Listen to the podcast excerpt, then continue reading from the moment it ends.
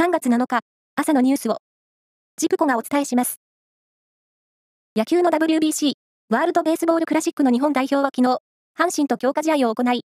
メジャーリーグエンゼルスの大谷選手が、3回と5回に、2打席連続のスリーランホームランを放ちました。大谷は、7回にピンチヒッターと交代し、3打数2安打6打点の活躍でした。試合は、日本代表が8対1で勝っています。韓国政府は、元徴用工訴訟問題で、日本企業の賠償支払いを韓国の財団が肩代わりする解決策を昨日正式に発表しました。日韓最大の懸案を解決させることで、両政府が事実上合意した形です。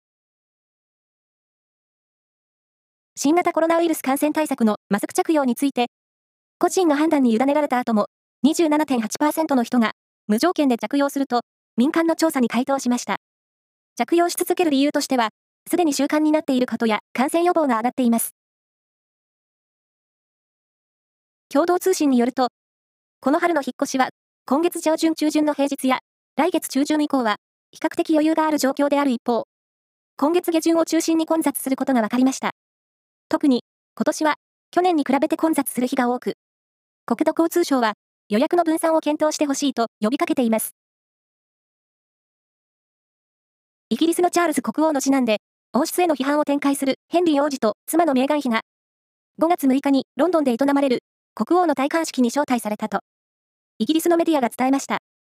夫妻の広報担当者によりますと、戴冠式に関するメールを受け取ったものの、出席するかどうかは明らかにしていないということです。JAXA 宇宙航空研究開発機構は、今日午前、鹿児島県の種子島宇宙センターから、新型主力機 H3 ロケット1号機を打ち上げます。前回の機器の誤作動には、プログラムの変更で対応したということです。以上です。